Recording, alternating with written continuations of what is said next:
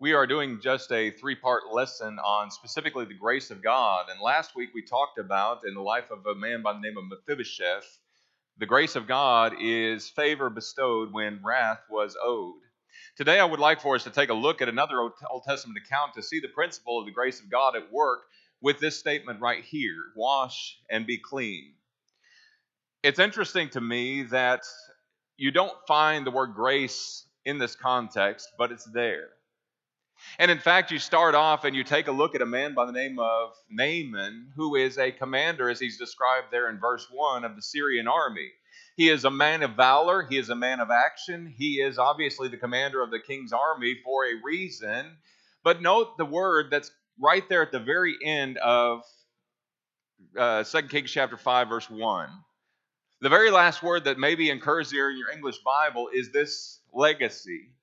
He is a mighty man of valor. He is the captain of the king's army, but he is a leper. And I can't help but immediately draw my mind back to Mephibosheth. And you know that Mephibosheth, a man who received favor when wrath was owed, he had another legacy that was similar to that. Mephibosheth was a man who, well, his, he was lame in both of his feet.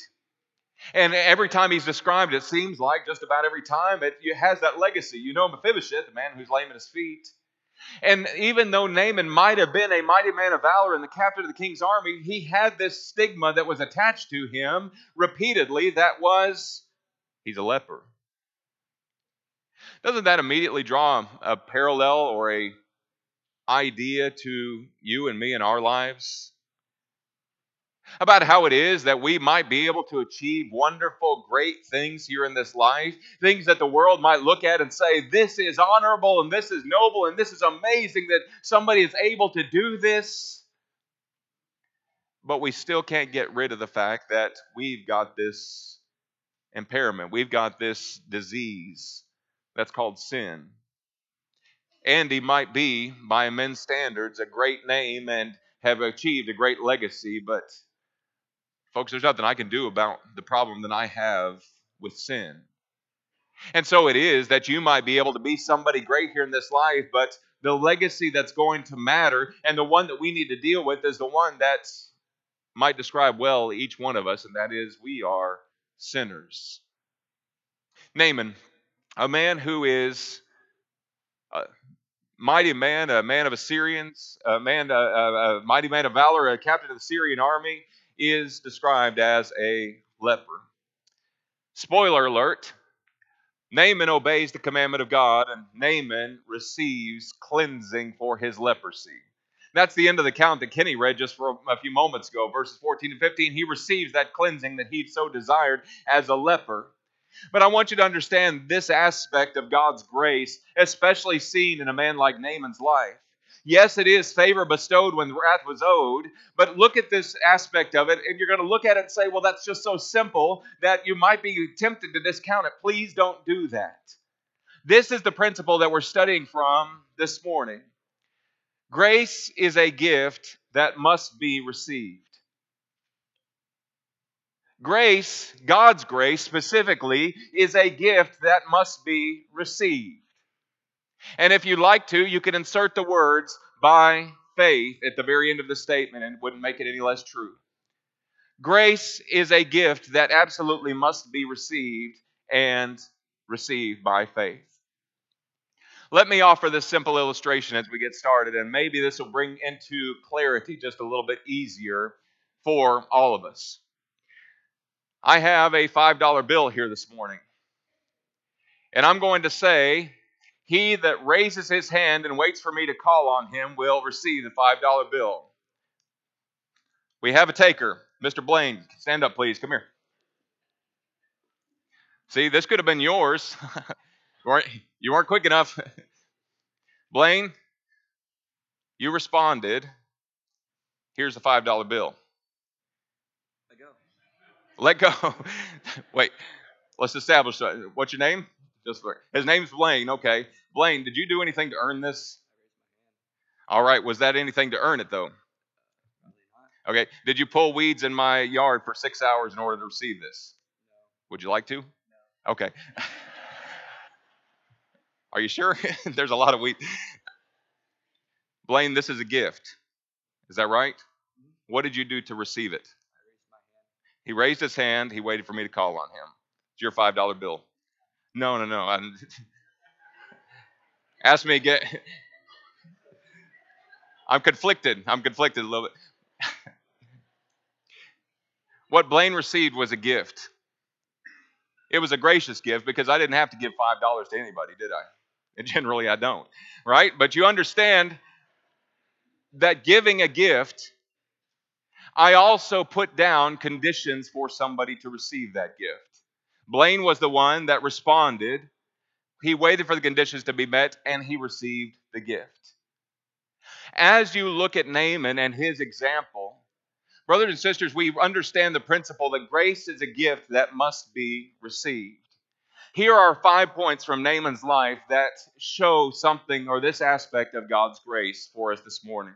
And I hope it is that you'll take notes on each one of these and realize that we have to do something in order to receive the gift that God gives us. Number one, in wanting to receive cleansing and hearing the command, wash and be clean, there are some people that will go to the wrong source in order to try and receive God's grace. There's some that will go to the, wrong source in order to try and receive the cleansing that God gives. If you'll note that there in uh, the first three verses of 2 Kings chapter 5, it says that it, it offers the, the uh, legacy of Naaman that he was a leper, but it also says that he'd gone out on raids and he'd gone into the land of Israel and he'd brought back this little Hebrew girl, this little Hebrew slave. And thankfully for him, she came in, became servant of his wife, and as she became the servant of his wife, she grew to care enough about him to say, If only my master knew that there is a prophet in Israel that can do something about his leprosy. There's somebody that he can receive. Well, that's all that Naaman needs. He goes to the king of Syria and he says, Hey, send me down to Israel. And the king sends him with his lavish gift and sends a letter by Naaman's hand to go to the king of Israel and say, Here is my servant, make him clean. Oh, the king of Israel doesn't like that much he's looking at this. If you look at verse 7, and it says that he thinks that the king of Syria is, is, is trying to create a quarrel with him, a war. It's almost like a declaration of war to say, unless you make my commander well, we're going to war with you. And both, or all three, Naaman and the king of Syria, and also the king of Israel, don't realize that there's somebody that can make a difference in this man's life. I don't know why, because if you look at Elisha's legacy up until this point, he had already done a number of things that were worthy of repute and worthy of uh, notoriety to say, here is somebody that can make a difference. But they were ignorant of the prophet that God had set. I wonder sometimes, as far as a parallel goes, about how many people try and do so many different things religiously in order to try and receive the forgiveness of their sins, in order to try and receive grace from a deity. And they do all of those things in ignorance because they don't know the prophet that God has sent. Hebrews 1, verses 1 and 2 says that God, in various times and various ways, in times past, spoke to the fathers by the prophets. This is valid here in 2 Kings chapter 5. That's the way he did things back then. He said, But he has in these last days, what last days? The ones we're living in? The last days, the Christian age, he has spoken to us by a Son, of whom he has appointed heir of all things. The one that this world so badly needs to understand and needs to know is the source for our cleansing and the source of God's grace for you and me and for our lives, and that is Jesus Christ. He is God's final solution for the problem of sin.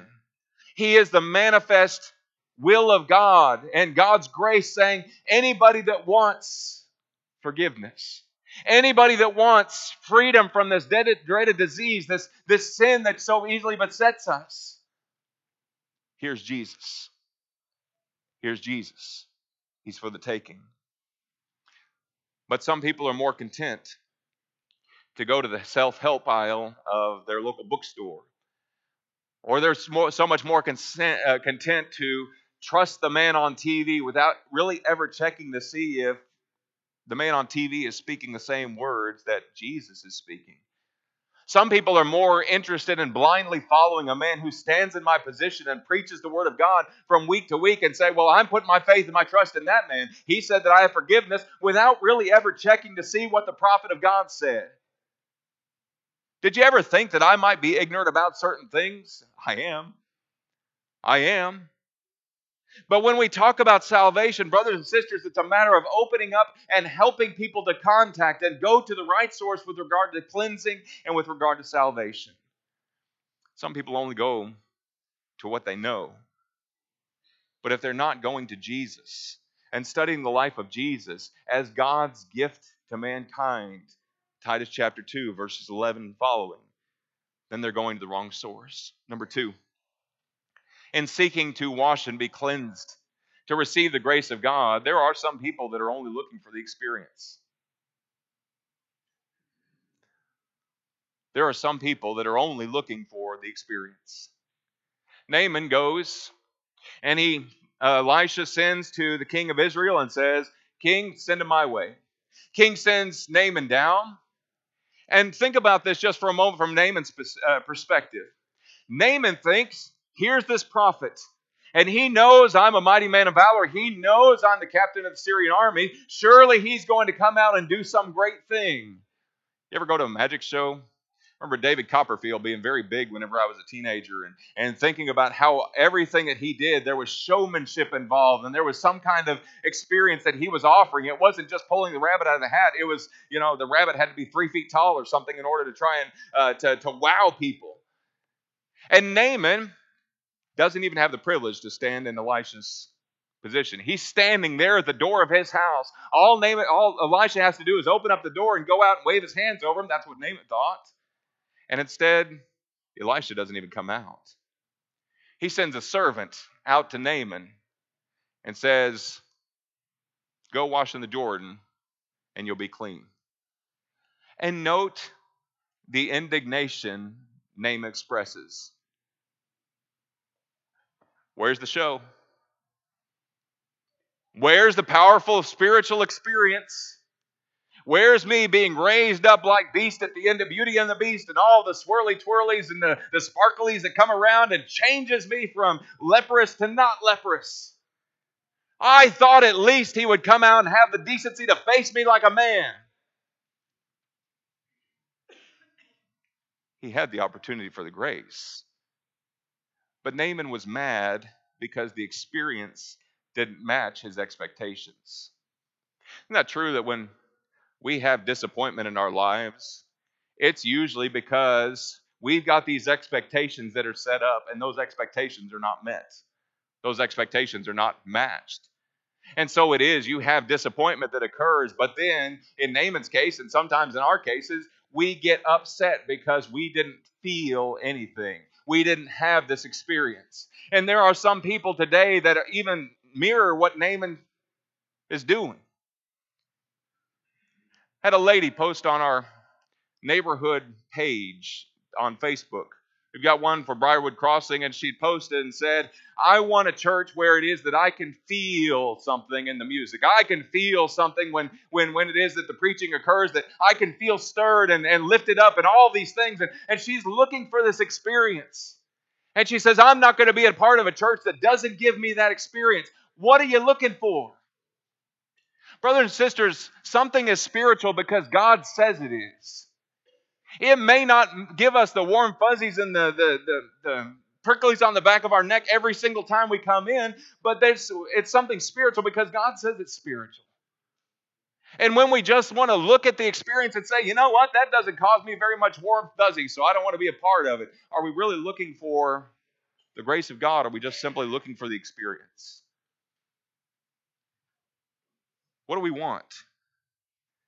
Are we angry Sometimes when the song leader doesn't sing the song we want him to, are we angry sometimes that the preacher all he ever does is just preach the Bible? Does he doesn't ever, he doesn't ever tell any stories, make us feel good, give me a pat on the back? Please understand that those things certainly have a place, but if that's all we're looking for, we've missed it. We've missed it. Some people, in seeking cleansing and seeking the grace of God, are only looking for the experience. Number three, Some people need convincing in order to be obedient. Some people need convincing in order to be obedient. I appreciate that Naaman had people in his life like that Hebrew slave girl. And how it was that she cared enough about him to say, If only my master, if he only knew that there was a prophet in Israel that could do something about his condition. That's all Naaman needed was just to go and to go and uh, seek that out. I appreciate her for saying those things. I appreciate the fact that Naaman, even in his wrath, had servants that were brave enough to stand up to him and say, Master, listen, let's reason just for a moment about this. If he had told you to go do some great thing, if he had told you to cut down this tree and, and build a house right here and a monument to God, would you have done it? The answer is, well, yeah, he would have. The rhetorical question is, yes, I would have done some great thing. But Naaman and only looking for the experience and saying, Why can't I just wash in these better rivers? I have a better way. Why can't I just do that? Servants pointed back to the fact and say, Listen, Naaman, you can receive the grace that's right here in front of you. Do what God said, do what the prophet said. He needed that convincing in order to be obedient. Folks, there's a blessing to pointing people like the servant girl to God. There's blessing in being able to say, Why don't you come and worship with us? Why don't you come and experience our Bible class? Why don't you come to the fellowships that we have and see the love that exists here in the people at, at, at Graeber Road Church Christ here in Rosenberg, Texas? Why don't you come? Come and see. There's a blessing in that. But unless we help people to contact the words of Jesus and say, This is what the Lord requires of you, Here's God holding up his grace for anybody that wants it. But here's the conditions that need to be met in order for you to receive that grace.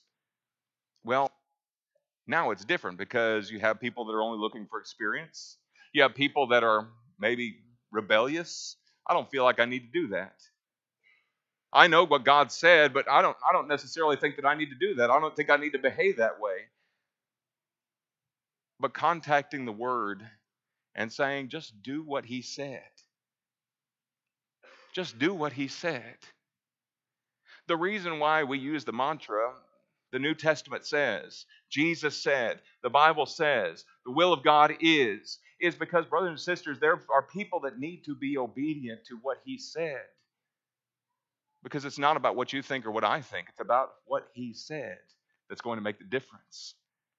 And we all if I can drop this off by way of application, we all need to be people that are convincing others to simply just do what it says. Master, just obey. You know that you would have done some great thing because he just told you to go and wash this nasty, dirty Jordan River. Just do it. Just wash and be clean. Number four. In wanting to receive grace, some will be obedient.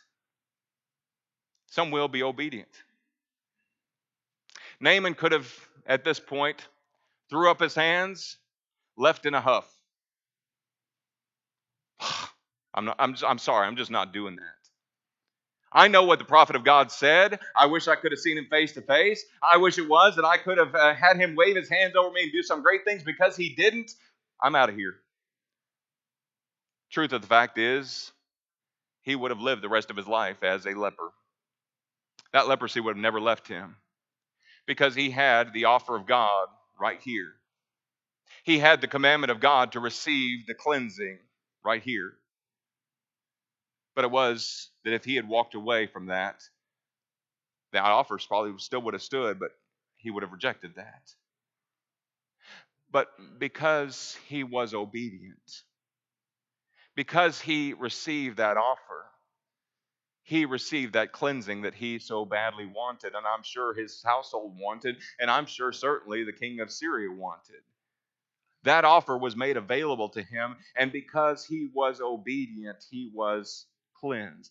There are people that you encounter in this life that even though you can open up the Bible and you can point to book, chapter, and verse, and you can lay out the plan of salvation for them, and you can help them to understand that it's only those who obey the gospel of our Lord Jesus Christ that will receive His grace, and you can talk about those things and you can reason with those things, but there will be people in your life that will say, No, I don't want that. Went on a mission trip years ago to Jamaica. And one of the worst things that you could have happen was have somebody, as you're reasoning through the scriptures and talking about the gospel, and yes, yes, I understand that. Yes, yes, I want God's mercy. Yes, yes, I want God's grace. Yes, I want everything that God promises me, all those spiritual blessings that He's promised to those who are in Christ. Ephesians chapter 1, verse 3. Yes, I want those things. All right, are you ready to confess Christ? Are you ready to repent of your sins? Are you ready to be baptized for the forgiveness of your sins? That's the message. That's how you receive the grace. No, not today. No, not today. Why? Well, because I've got this party that I'm going to go to tomorrow. Well, because I've got these people that are in my life that I'm not willing to separate myself from. They understand the meaning of the word repentance. They understand Jesus is Lord. They understand the necessity of baptism for the forgiveness of sins, but they're going to look at the grace of God and say, Yeah, I see that, but I'm not going to raise my hand using our illustration. But look at this point just for a moment. Number five, it is only those who are obedient who will be cleansed. It is only those who are fully obedient that will be cleansed. Naaman didn't earn anything. Naaman didn't earn his salvation. He did not merit his salvation. But as he humbled himself, maybe took off his outer clothes and went down there into that nasty, dirty Jordan River. Can you imagine the scene just for a moment? He goes down in the water first time, comes back up. You know what's still there? It's leprosy. He goes back down into the water again and comes back up. You know what's still there is leprosy. He goes back down a third time, comes up. I don't know if it was a gradual thing. I don't know if I would imagine that it's all at once after the seventh time. Three, four, five, six. And as he goes down that seventh time, he comes up and his skin, well, his skin is clean. This death sentence of what leprosy is, about how it caused the body parts to fall off, to rot, it was so debilitating and so contagious that they would often have lepers remain in a colony off by himself. And can you imagine Naaman going home and visiting his wife and children for the first time and being able to take off the mask or whatever it was that he wore to hide his infirmity? Being able to hug his wife without fear that he was going to give her this dreaded disease. Being able to hug the little Naamans in his house. To being able to not have his army be afraid of him physically. And as he came up, he was completely cleansed. But it required Naaman being obedient. It required Naaman to be fully obedient to the commandment of God. If you want an extra point, this is for free, Naaman was changed because of the grace of God. Naaman's life was different because of the grace of God. You remember what happened after this? He goes back to that man of God with that lavish gift. Elijah, Elisha rather, now comes out and greets him. And he says, Here, will you take this? I'm devoting this and more to you. I want to take this earth back to me, back to Syria, so that I can worship the Lord. I want to take this with me because I realize the greatness of the gift that I've received. And it is that when I go back to Syria, I want you to know that I'm going to worship God. I'm going to honor Him. The grace of God changed Naaman's life. The grace of God made him a different person, a person who fears God, a person who relishes in worship, but a person who is eternally grateful and wanting to give his all back to the Father. Does that describe you? Does that describe me? As beneficiaries of the grace of God, as people who have received it, who have been made clean, who have washed, and who have obtained this great and precious promises, the grace that God offers, does that describe you and me? You love to worship. You love to say, Thank you, Lord. You love to say, I am, by the grace of God, what I am. I once was snared by sin, but now I'm free. I once was dying, because of my sin and under sentence of death. I was dead in my trespasses and sins. Ephesians chapter 2 and verse 1. But God has made me alive. How does your life show that change? Wash and be clean and live your life to the grace and glory of God. It would be one thing if I could hold up salvation. You know, if I had a million dollars to hold up and Blaine raised his hand, I would like to think that I would be big enough to give him the million dollars if he responded to the commission, the, the conditions of that of that of that money. And you think about how great it'd be maybe to have a million dollars in your pocket and to think about how that could change your life and how that would benefit you further on. God has given us something far more important and far more lasting than a million dollars. God has given us something that will not only change your life now and make your life abundant, as Jesus said in John 10, verse 10, but something that will bless your life now and give you an inheritance in the life to come. And God says, Here it is. Peter would say, Repent and let every one of you be baptized in the name of Jesus Christ for the forgiveness of your sins. You know, if Peter had treated baptism like a lot of people do today, he would have said, Repent and believe in the name of Jesus, and you'll receive the gift of salvation. And then later on, be baptized because baptism is really not that important. Jesus knew it was important when he connected it together in Mark 16, 15 to 16. He that believes and is baptized shall be saved. Jesus places that condition firmly where it is that he wants it, firmly in the condition of God to receiving that grace. The person that wants to needs to repent of their sins, Acts 2, verse 38, to believe the gospel, Mark 16, 15, and 16, and to be baptized for the remission, the removal, for the forgiveness of sins. And, brothers and sisters, the grace of God can change your life like it changed Naaman's, like it changed mine like it changed yours. Here it is, metaphorically. Here it is this morning, ready for the taking. Are you ready to take it and let it change your life? Won't you make it known as we stand and sing our song?